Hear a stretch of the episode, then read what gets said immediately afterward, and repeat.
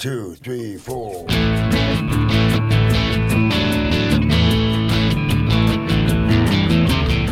You're listening to Felony Podcast on the Startup Radio Network. The Felony Podcast explores ex felons that have gone on to launch their own startups. We explore the ups, the downs, the behind the bar stories with these founders. Felony Podcast airs every Friday morning at 10 a.m. Pacific Time. Right, ladies and gentlemen, welcome to another quarantine edition of Felony Inc. podcast, broadcasting live from my living room in uh, beautiful Portland, Oregon. It's, uh, it's, it's, it's not raining yet. Um, in a society that houses the largest inmate population on earth, anything that can be done to curb the recidivism rate is incredibly valuable, and that's what we attempt to do here at Felony Inc. podcast. I'm your host, DJ Dick Hennessy, as always, joined by Meg Thibodeaux. Hi, Dick. hey, how's it going, Meg? All right, from my living room to yours. Missing the sound studio a little bit. How about you? Oh, just taking it one day at a time. kind of enjoying it, kind of uh, feeling a little cooped up. Yeah, yeah, Little absolutely. of Yeah, indeed, as always. I just want to start the uh, podcast off today by saying rest in peace to Bill Withers. Um, he just passed away. Uh, incredible artist, uh, one of my favorite old school soul artists, and I just wanted to put that out there. Our guest today, uh, first time guest on the show. Really excited about having him. His name is Kirk Charlton. Am I saying that right, Kirk? Yes, sir. Yes, yes, you said it fine. Thanks. Yeah, yeah, no problem. Uh, thank you for being here today with us. Uh, Kirk is actually a children's book author and professional painter and artist and teacher. Is that correct, Kirk? Yes, uh, and thanks for the professional part of that. uh, that uh, yeah, I've been doing art for uh, you know since I was a kid, and and I I got the books out too. So yeah, That's great. This Um, is fascinating stuff. We're very excited to have you. yeah, Do you want to start off, Dick? Uh, sure, I'll, I'll start it off. So, Kirk, uh, typically how we begin the podcast is we kind of get to know you a little bit uh, in terms of your childhood, uh, upbringing, and, um, and your criminal history, and then um, we transition from that into your transition. Uh, brought you on the show today. So, uh, if you'd like, uh, just start. Tell us whatever you think is relevant with that. Tell us what brought you to here.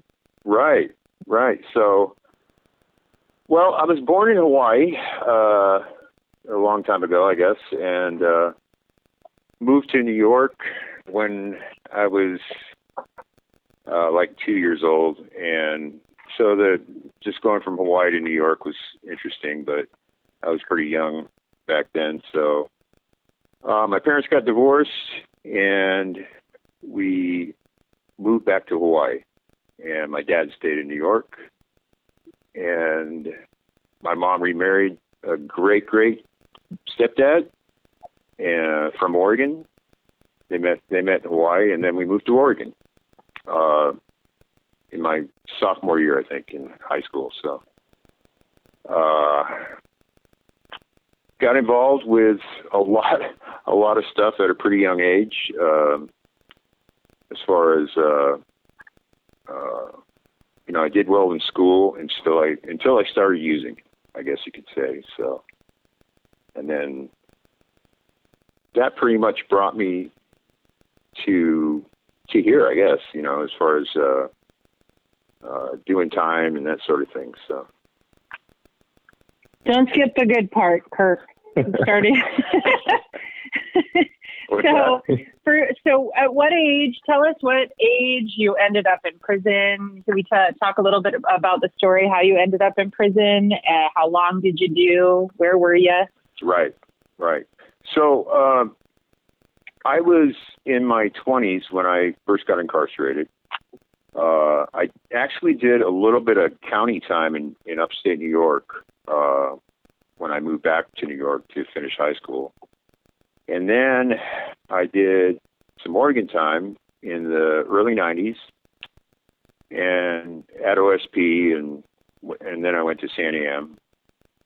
And then I went to the feds. I, I did some Fed time in California at Atwater, and then I went to uh, uh, Sheridan for the last couple of years. So, uh, How well? How much time did you do total? 20 plus, I would say 22 altogether. Twenty-two years.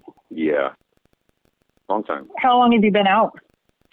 I've been out five months. I uh, I was just thinking uh, earlier today that it seems like I've been out longer, but uh, Oh yeah. my God! I want to do a big applause. Welcome. Wow. yeah, I made it, It five is months. no joke getting out. How are you doing? well, I tell you, uh, I uh, You're getting out to be confined in your own home. It's basically like a forced house arrest. Yeah, yeah, but you can uh, you can uh, you can do a lot more things though, I, I guess. But uh, you know, it's been Well, you get a lot more privacy too.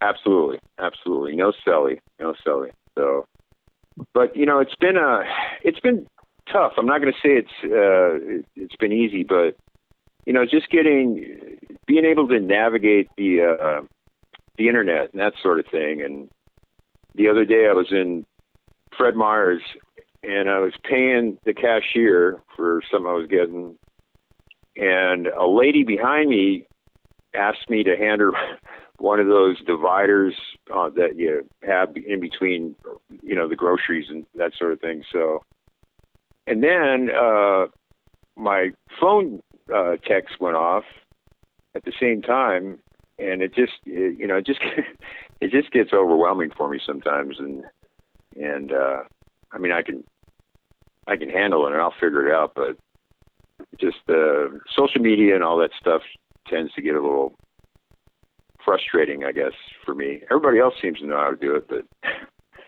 Well, it's been a slow. It's been like we're all, you know, the folks that have been out for a long time. We're like, what is the metaphor? The frogs that you know that you put the frog in the warm water and slowly Yeah, start water. to boil it, right? And then they Right. don't even realize they're boiling. I mean, I feel like this coronavirus lockdown has really paused everything to a point that like we didn't even realize how hard and fast everything was going, how much information.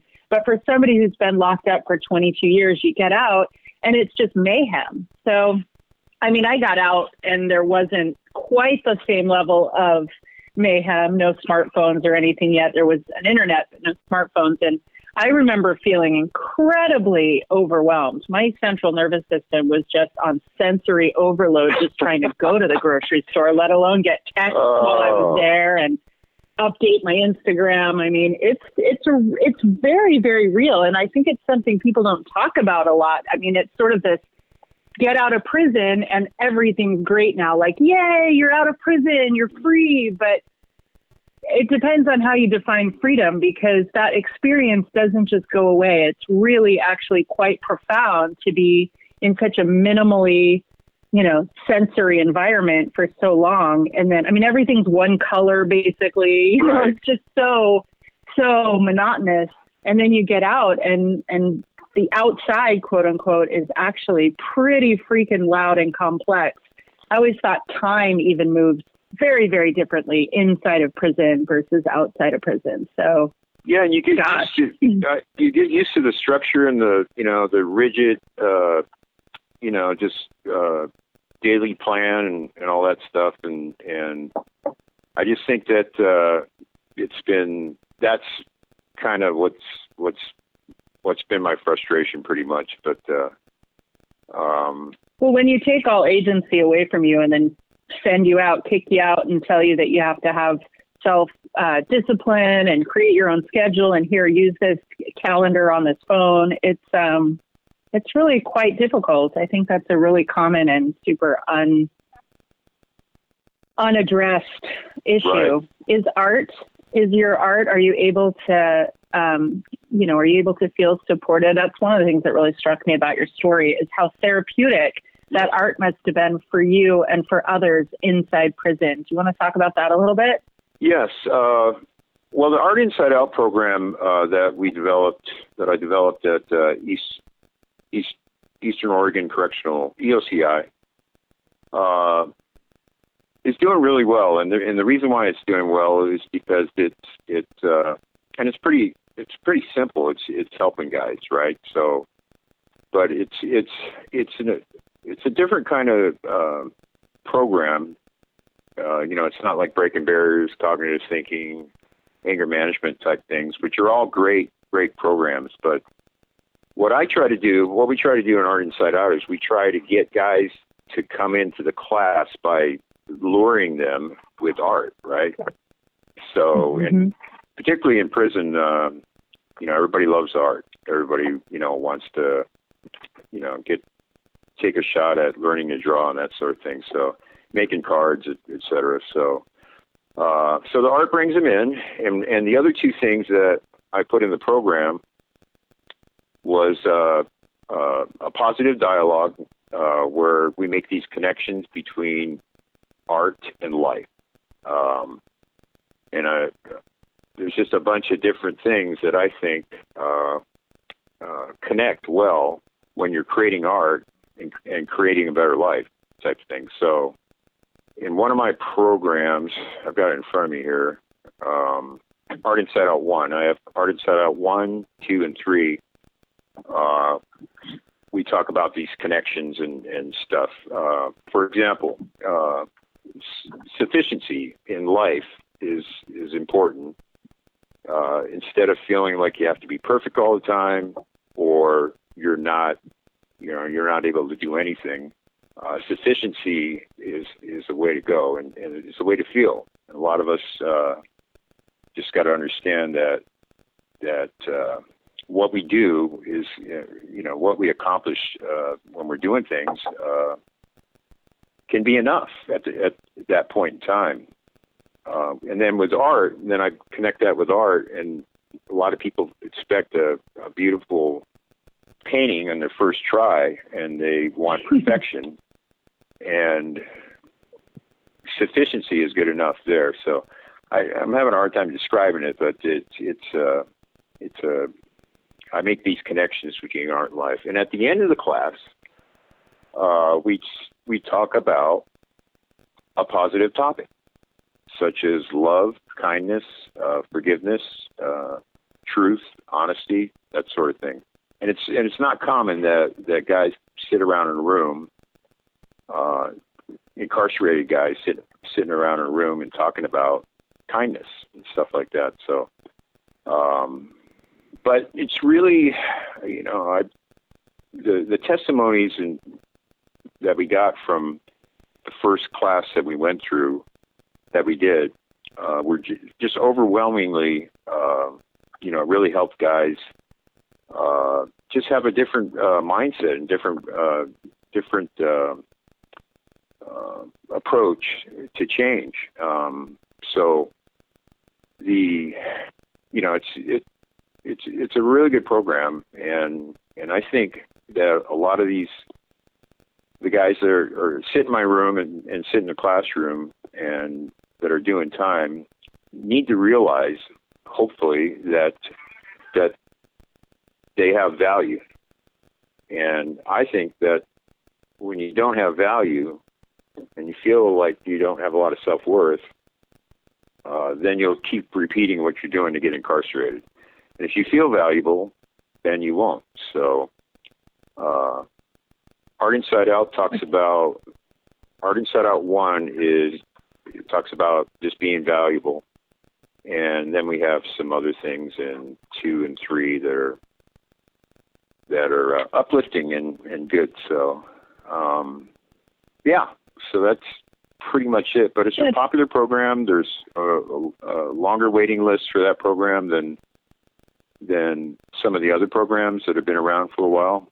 And That is so beautiful.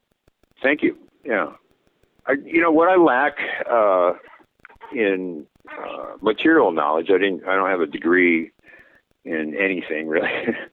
uh, but uh, I I have gained a lot of empirical knowledge by by uh, really learning from some of the stuff that I've been through and doing time, et cetera. So, um, and I want to share that with guys uh, to help them out. So, seems like something also that could be translated on the outside. I mean, all those are lessons that many, many people could stand to learn. yes, It's more like acute inside prison, and also folks are a little more focused. You know, they're not They don't have the loud modern life as much as the outside world. But I, you know, I've definitely found in my work that the issues that prison was a real microcosm of the kind of ways that we limit ourselves and that we are with our suffering that we experience also on the outside, but it's just more condensed, right? Right, and you and you you'll ruminate about it, and you'll you'll you'll think about it. Yeah, exactly what you said. Just a lot more than you would on the outs because you have all these other things that'll get your attention. Not as many distractions, right? And you're not right. sort of in a position where people are really going, "Hey, you're stuck here to sit around and think about what you've done and who you are as a person." Right. But that's not. I mean, that can be a really powerful experience given the right mindset, which it sounds like you really had. Is there a period of time, like, is there something for you that stands out as a point where you went from someone who was committing crimes and, and using, I mean, what was your transformation? My personal, like? Do you have a? Yeah. yeah and I have made a transformation. Uh, and one, you know, years ago I would, I would change, right? And I would say, you know, I'm going to stop doing drugs. I'm going to stop doing this and that and the other thing. Uh, and it's kind of like saying, it's kind of like saying, oh, I'm going to start working out every day, right? You know, I'm going to hit the weight pile every day and run every day and get healthy, and and that'll last uh, for a period of time, and then for some reason, you know, you're not going to weight pile anymore. So I think we've all kind of been through that, but uh, uh, but the transformation, uh, you know, I, I really had to find myself and my and gain uh, my self value and believe that I'm important and that I can change and it's not too late. And uh, so the transformation was, uh, to me, is, is describes it more uh, than just just changing. But uh, you know, the revolving the revolving door of being clean and sober for a while and then making some excuse to to use again and then you know that lasts for a little while and then you're you know addicted and and and using every day type of thing and then you lose your job and then you at some point you know commit a crime you go to county jail and then you commit a bigger crime and you get incarcerated in the in the system state system. Uh you know I've done that a few times and and I see this pattern, and you know, I never really, I really, I never really connected with it up until uh, about seven years ago. So, you know, when I when I got incarcerated this last time, so uh, just realizing that, and uh, uh, is what did it. So. So, uh, Kirk, basically when I when I was growing up as a kid, my mom was really supportive of me uh, just getting into art. I remember when I was in fourth grade, I was playing violin. Cool. Uh, fifth, fifth grade, uh, I was taking like animation classes, claymation classes. Uh, in middle school, I was drawing really heavily, uh, painting, doing everything, all the above. And I kind of took a step back when I got older and started, you know, getting into more like criminal activity. Uh, was there a point in your childhood or your early uh, upbringing that you were really into art, or how did that all develop? Well, you know, when I was when I was five, I was, I was living in New York and in upstate New York, and I'll never forget uh, a couple of events. I was in the maybe I was six, but I was in kindergarten, first grade. Um, one of the events I, I'll never forget is I I peed my pants in in school, so that was uh, something I'd like to forget. it's but, traumatic. Yeah, mm-hmm. it never goes. You're away. not alone, but yeah, yeah. So, but the other the other thing that happened was I was drawing a picture. You know, a lot of people were telling me that I had this talent. You know, I was able to draw pretty good. But I was drawing this picture of a horse being stung by a bee. And you know, I spent a little bit more time on it than I normally would uh, did on other drawings. So, and you know, I just spent time uh, with the expression of the horse being stung and and the meanness of the bee, and and so uh, you know, I was laying laying on the floor, my tongue sticking out, you know, as a kid, how how a kid draws type thing. So I brought it into the kitchen to show my grandmother in New York, and she said to me, she looked at it and she said, "Kirk, this is wonderful. This is unbelievable. I want you to draw me something else, and I'm going to hang this on the refrigerator." That just put me over the top and and I really felt valuable, and I felt like I was an artist at that, you know, at six years old. So, but you know, I just never stopped drawing from from that day on. So, and I think that uh, uh, my grandmother was a big part of that. So, when you tell a kid that he's an artist, or you know, it just really emboldens them and uh, gets them feeling pretty pretty confident. So, but, it reinforces that whole thing. Absolutely. So, um, it is so powerful. Yeah, yeah. It's uh, you know, like I said, I'll never forget it, and I think that was the that was the thing that really pushed me through art. So. Well, inside, uh, you were at EOCI. Uh, yeah. At what point were you were at what point? Because you're the only person at EOCI to have the position of painter. Um, from the article that I read about you, how did uh, that come about? Like, you mean the murals and, and stuff like that? Yeah. Yeah, like it sounds like you made up your own job in prison. For those of us that have been in prison, yeah. we're pretty pretty clear how hard that is to do. So very curious how you became prison painter. Right. Uh, so they did have to. At first, they didn't have me on the pay. Uh, what do they call it? Uh, you know, they didn't have a position for me as a painter.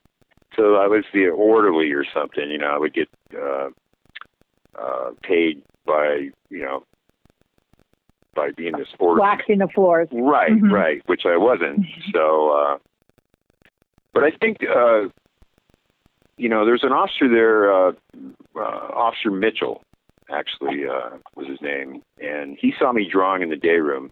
Keep in mind, this is my fourth time uh, incarcerated, so I had a I had an idea of what I what I needed to do as far as getting, you know, getting some murals done and that that type of thing. Um, because I had done it before when I was in the feds, I pretty much wherever I've done time at, I've painted on walls. So the the the art's all over the place. So so I had a game plan. I've done it before, and I just said, hey, you know, uh, murals are important. They change they change attitudes. They uh, you know, a mural can calm somebody down. It can, you know, it can explain something. It can describe things, and and if we keep it uplifting and and and cool, uh, you know, it's just going to be a positive thing for a bunch of guys, you know, just walking around in the same clothes and the same crap every day. So, uh, it took a while. Uh, I, I can't say it happened overnight, but uh, you know, I really want to thank uh, EO for sure um, for giving me the opportunity. And you know, I just I don't know how many murals I did there, but I painted a lot of that place. So it turned That's out good. so awesome. Are you familiar with the artist JR, the street artist? If you're not, a great Google would be JR. He's um, teamed up with current and former inmates and created this huge mural, mural at a supermax prison outside of Los Angeles in Southern California. And he's really famous. So he's kind of bringing some you know, he's brought a lot of attention to the power this can have. So he's he's worked inside. It would be a really cool Google search for listeners and and for all of us. Kind of cool work. I mean, it just makes such a massive difference, and it's always so powerful when people are willing and able to bring color and light and yeah. creativity into one of the least colorful, light, and creative environments in our society. So, so I'm just absolutely floored and inspired by your story. We've got to uh, jump off here for just a second okay. and do an advertisement, pay some bills, as it were, and then we'll get back on and keep chatting. Sound good? Great. Okay. Thank you. CPA dudes, where accounting is never boring. Their price is not based on time. Instead, customers decide what to pay them. They don't charge you for sending invoices, phone calls, emails, texts, or meetings. They just get the damn job done. Find them at cpadudes.com slash startup radio. Tell them Dave and Lad sent you, and we'll send you a very special surprise. Seriously, we will. Today's episode of the Felony Inc. podcast is brought to you by Publicize, a deconstructed PR subscription service which generates effective visibility for your business. Publicize handles all communications with the media and any content required to do this, such as press releases, editorial pitches, etc. And they offer a wide range of PR products and abilities out of which you can construct the PR package right for the future of your business. All right. Welcome back to Felony Inc. Um, today, you're just joining us, I guess, is Kirk Charlton, mural painter and children's book author. And on that note, I'm about to transition a little bit into Kirk, how did you get started in, or what even gave you the idea that you want to be a children's book author? Wow, thanks for asking. The uh, the it all started with my daughter Sophie. Uh, boy, I'm going to get emotional. Uh, anyway, she she uh, wanted to be a paleontologist when she was eight years old. So when you're incarcerated, I can't go out and buy her a, a book on paleontology. I can't, you know, um, you know, you can't really get a gift or any of that sort of thing. So I thought, well, you know, I'll just I'm an artist, so I'll, I'll draw some some uh, some pictures of paleontologists and that sort of thing. And then I realized that while I was going through an encyclopedia, the Google back then, uh, I realized that uh, you know there's a little storyline uh, that you can pick up in in the information of uh, you know what paleontologist, the definition of a paleontologist and that sort of thing. So uh, I just made it into a, a story, and somewhere I, I, was told, or I learned that, in, particularly in a kid's uh, book, you want to have uh, uh, some kind of adversity somewhere in the in the book where they overcome this, you know, this challenge and that sort of thing. So, uh, so anyway, I made her this book on I want to be a paleontologist, and I sent it to her, and she loved it, and it just kind of went from there, and it took a while. Uh, I, it was always on the back of my mind uh, to do more books. But the, the thing about uh, the I Want to Be series is, is what I call it. Is there's these occupations are uh, they're not. I want to be a police officer. I want to be a doctor, or I want to be a fireman, that sort of thing, which which are great occupations. Don't get don't get me wrong, but they're well well covered. And I think that uh, that my books, uh, I have. I want to be a jazz musician. I want to be a archaeologist. I want to be a, a marine biologist. I want to be an artist. Uh, I have five of them out now, and the other one is got it right in front of me. I want to be soccer player. Oh, yeah. Soccer player. Soccer player, right. And yep. and, and the thing about these books are, you know, they're not only are they they're they're fun in other types of occupations, uh, but they're diverse, which I think is important. And I have gals doing what guys typically do, you know, uh, that sort of thing. So, uh, and they're educational too. All of the information in the books are 100% you know, uh, true stuff. So uh, we want to. Our business plan, uh, my business plan, is to get them into schools. Uh, you know, not just in Oregon, but elsewhere. Uh, and then, uh, yeah, and then I've got a connection with a with a guy that hopefully I don't know if it's how true it is, but that we might be able to get him into Costco. So, and if that happens, that that'd be great. So, yeah. Yeah. Kirk, how did you publish? If you've been out for five months, how did you go, get through the process of publishing books while you're well, on the inside? you guys know Todd and Denise, don't you? Brown? nope. No, Tell us no. more. Sounds like we should Yeah. know Todd and Denise. Yeah, no, I might need their number.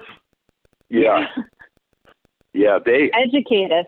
Yeah, so uh, I was doing the books, and I, I fully, when I started them at EO, I was fully expecting me to, uh, the onus would be on me to, to get them published, and so I was, I got a book on how to publish for dummies and a bunch of other things, and I, you know, I was making a lot of progress. I thought uh, to to getting them published, um, but uh, a friend of mine uh, Ian Lorman, I think is his last name, uh, saw what I was doing, and he had uh, he was living uh, with Todd uh, when they were. He was this Todd Selly uh, at some point in time. So, and he told me about what Todd was doing, and and he connected me with Todd, and Todd is just great, and he wants to help, and he's he's um, obviously knows uh, what we're going through and that sort of thing. And Denise, his uh, his his wife, uh, was just tremendous, and she just kind of took over took it over from there. I just couldn't believe it. I mean, these are people I'd never met, and uh, but they just uh, I think they thought it was a good idea, but more more so they just they really just wanted to help a guy that had some, you know, had something. So That's awesome. Sounds like Yeah. somebody we might want to interview for sure. I'm curious how old your daughter is now.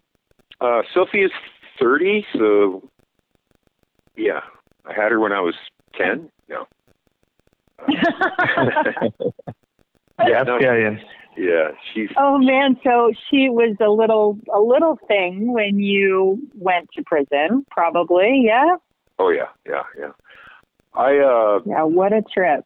yeah. What a powerful what a powerful thing to do for her to write those books. I mean, I think that that's such a special and in, just such a special way to be a part of her life. Does she like what is your relationship with her like now?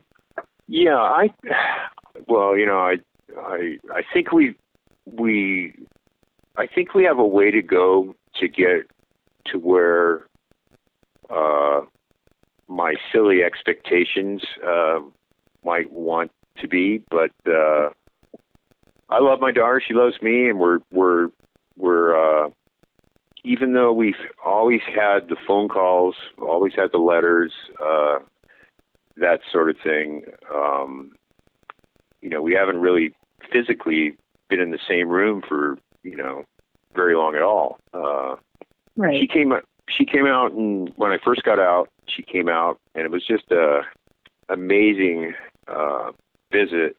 And she brought her boyfriend, who Will, who is just an amazing amazing guy too. Um, and then her mom, Melanie, who's my best friend, and yeah, I just think that that the future is going to be great. And one of the, the impetus, the, the reason why I want to do all these books and the, and get the program, Art Inside Out program, to become successful is I want to do something for right? I mean, you know, I I know she loves me, and I know I've been uh, part of her life, that that sort of thing. But I want to, I don't know, I want to buy her something, you know, that uh, or something. So I'll Right. uh, Right. be able to do that for sure. I think that's a really popular. Well, I mean, it's it's popular impetus for folks, and it's a few folks who actually get to do it. We're lucky enough to be able to have many of them on the show that really, really take seriously how important it is to make their kids and family proud after the family has had such a it's rough on families when when a parent or a family member goes to prison. So it really is like I know for me, it has been a huge impetus in my mm-hmm. continued success, just making sure my son knows that red- redemption is real, right? Everyone can be something else. Like it really, that ability to shapeshift and transform and always wake up to a new day, it's powerful lessons. Yeah, and and and what we did is what we did. It's not who I am. You know, I'm. I, you know, I don't uh, identify as this. I don't say my name's Kirk. I'm a robber, right? Uh, it's you know it's something that I these these crimes or something that I did. It's not who I am, you know. So, and it, you know, when I first started doing time with my daughter on the phone, I would always, uh, you know, you get 15 minutes, and at some point in time, I expected or wanted to hear from her this, you know, this, this, you know, how much she loves me and how much she misses me and this, that, and the other thing. So, and I realized that after a while that, you know, a lot of my phone calls to my family as well were just uh, all about me, right? You know, I wanted them to say something that was going to make me uh, feel better, and instead of me uh, genuinely, you know, worried about what they're going through, that sort of thing. So, um, but anyway, Sophie uh, told me one day. She said, "Dad, will you quit apologizing?" Because I, I would always apologize at the end of every. Uh, you have one minute remaining on, on this call. I would always apologize, and and you know, she got a little bit older, and she just said, "Dad, we you've apologized a million times. You know, I I uh, I forgive you." So uh, uh, that was uh, that was a big big thing for me. So.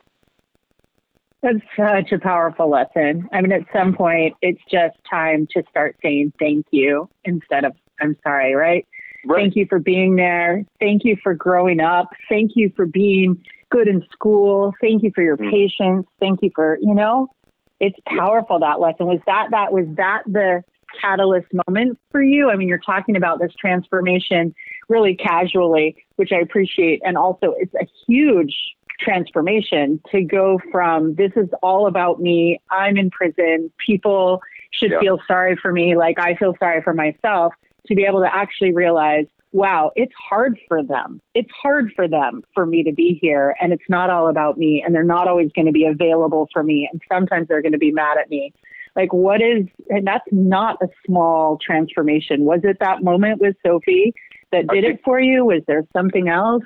Yeah, I think there's there's accumulation of that, and you know, just uh, you know, I dealt with a lot of just sort of self. Uh, I don't know, like lack of self worth, that sort of thing, and I think a lot of us go through that. But uh, you know, once I realized that, hey, I'm, you know, I'm just, I'm not stupid, I'm not dumb, I'm, I'm, you know, I'm not a lame and all that other stuff, and and realized that uh, uh, and I read something one time about about change and and and, and trans transformation, and it talked about how you know you could live. I've been living this this uh, life as this malefactor, right? Uh, doing crimes and and getting incarcerated.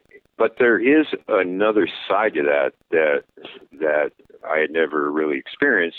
Uh, except when I, when I was really young. But you know, I just I really wanted to uh, to to have a driver's license and and and and, uh, and car insurance and that sort of thing, and and so that that really uh, was intriguing too. But certainly, my daughter uh, growing up and and realizing that she's pretty smart herself. Uh, always uh, you know, it's just always forgiving and and realize that uh, her dad is something. So anyway, it's it's a beautiful thing, Kirk. Uh, yeah. Just one thing I want to say is, you know, I feel I've, I've been kind of advocating this, and um, I feel like in schools we really don't teach our children and uh, you know, uh, like real life things that they really need to learn. You know, instead of like learning about the Louisiana Purchase, which is important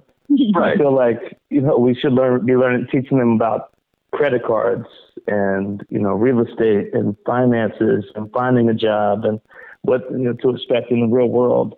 Um, I think that uh, what you're doing here with this with this book and just the concept of the book is absolutely brilliant. You know. Thank you. Um, and I mean, I, I, it wouldn't surprise me to see this go big time. You know, especially the more categories that you produce. Uh, I'm assuming that you do all the illustrations in the book. Is that correct? Oh yeah, yeah. That's you know if if I'm always worried about the illustrations too. Uh, uh, the writing is, you know, I'm I'm okay with because it's creative writing, right? It's for kids, and and uh, I mean, it needs to be edited quite a bit, but uh, and coming up with the storyline, that's that's fun to do, really. But uh, but I'm real critical on my art, I guess. So, uh, but the art's good too. Yeah, it's uh, yeah. Thanks for that. That's uh, no problem. No problem. And, and I grew up in the '80s. Um, Mhm. There was a book line. I'm not sure if you remember it called uh, "Scary Stories to Tell in the Dark." I don't remember it. You- I you look do. it, it was it was a children's book and it was terrifying. They just remade. They just actually Guillermo del Toro, I think it's his name, made remade into the movie like a, a full Hollywood movie now. But uh, the the pictures in there were so terrifying. Like the, the illustrations and the story and the story was so compelling that just a combination of both made it larger than life. And now it's obviously a movie. But uh, it just shows the importance of the combination of quality illustration Yeah. and you know quality storytelling. Yeah, and, And- and so you you know whatever you want. I'm doing some illustrations right now for a, another children's book for somebody else called The Baby and the Seed, uh, and it's about it's about having eye contact and having you know having contact more contact with your with your kids at a at a younger age, right? You know, they, uh, there's a lot of research that says that you should uh, establish a, a good relationship with them even before, uh, even when they're you know just brand new, uh, you know, a couple months old or whatever. I forgot the the the uh, timeline on that on that, but uh, anyway, the the book describes.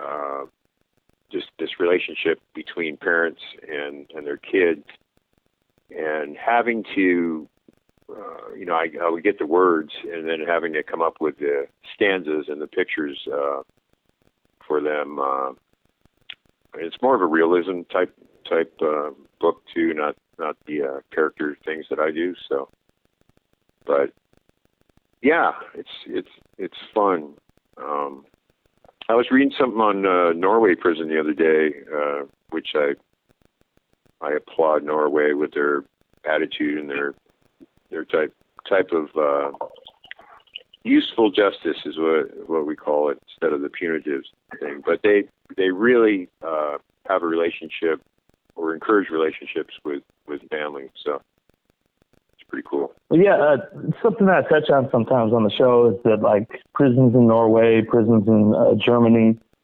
a lot of these other countries, um, you know, it's not as big a business as it is in America. So they're really more about uh, rehabilitation and and trying to embetter, you know, the the prisoner so when he comes out, he can or they can come out and be a productive member of society.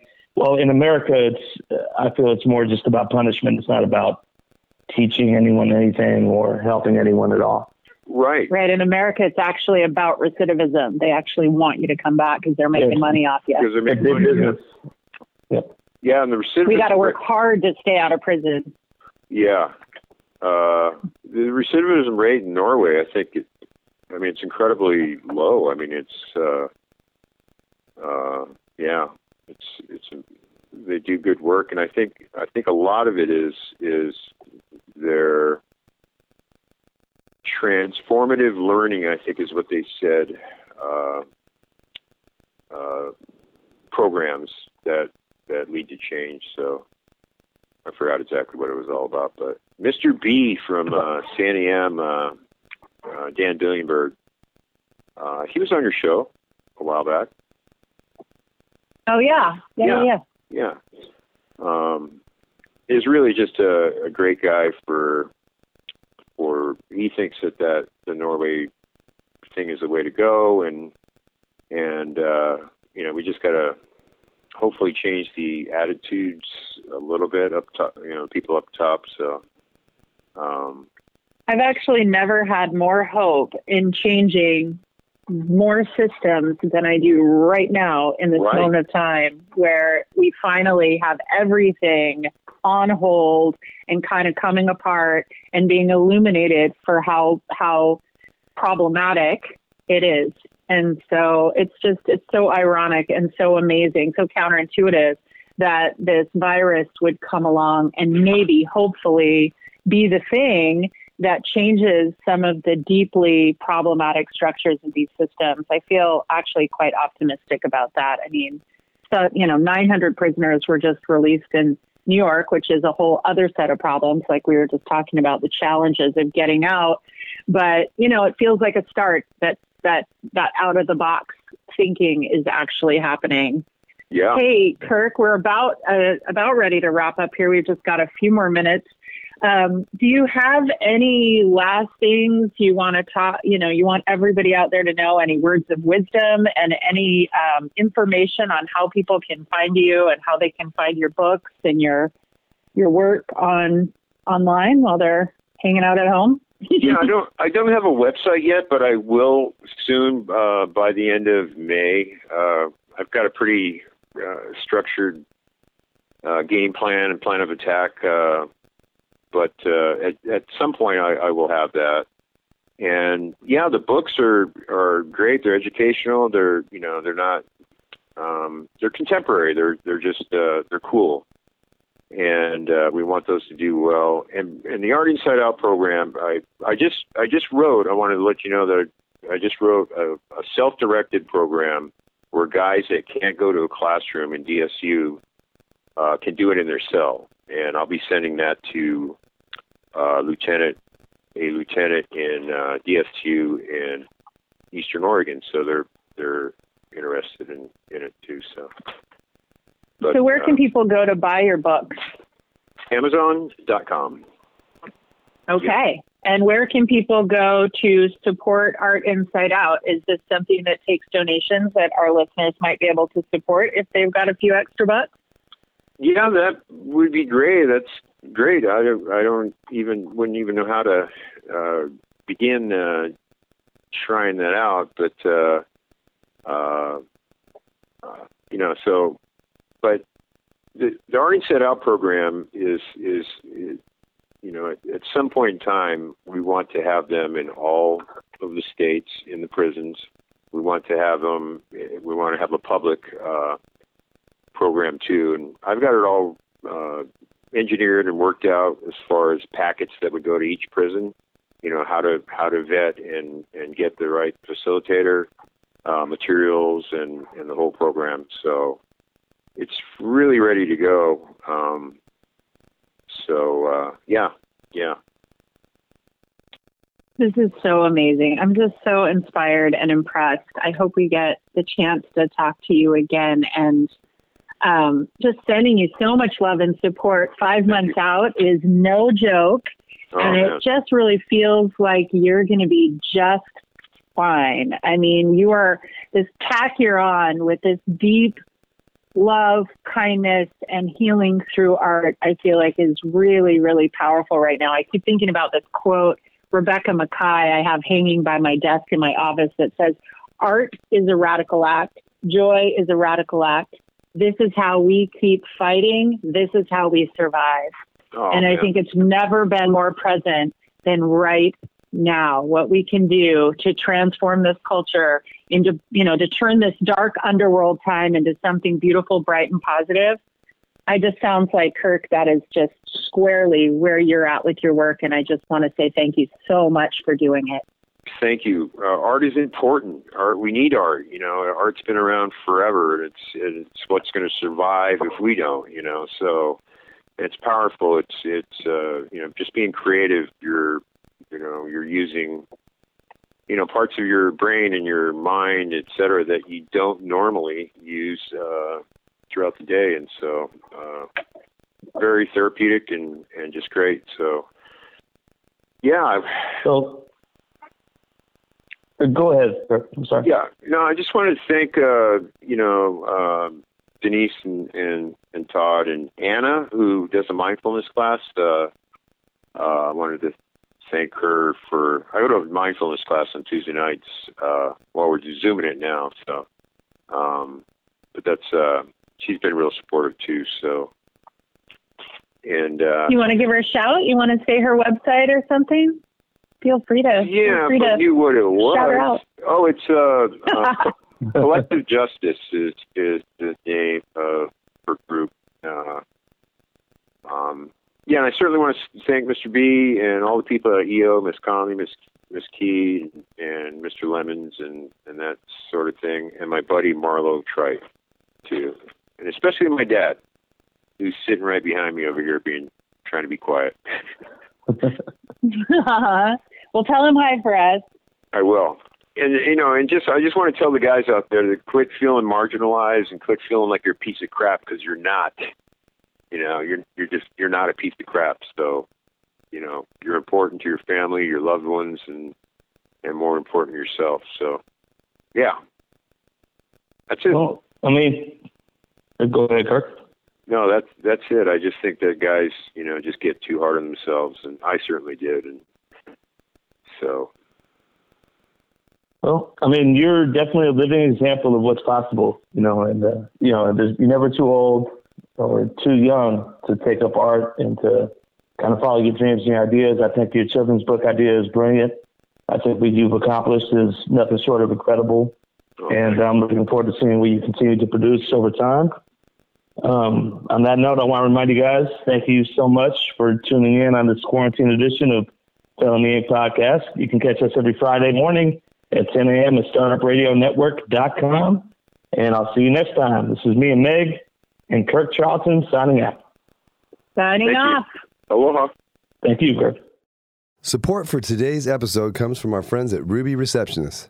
At Ruby, they've mastered the art of turning rings into relationships. Their team of remote receptionists answer all your calls live as if they're right there in your office. And with Ruby's mobile app, you can easily control how they screen, transfer, and take your messages.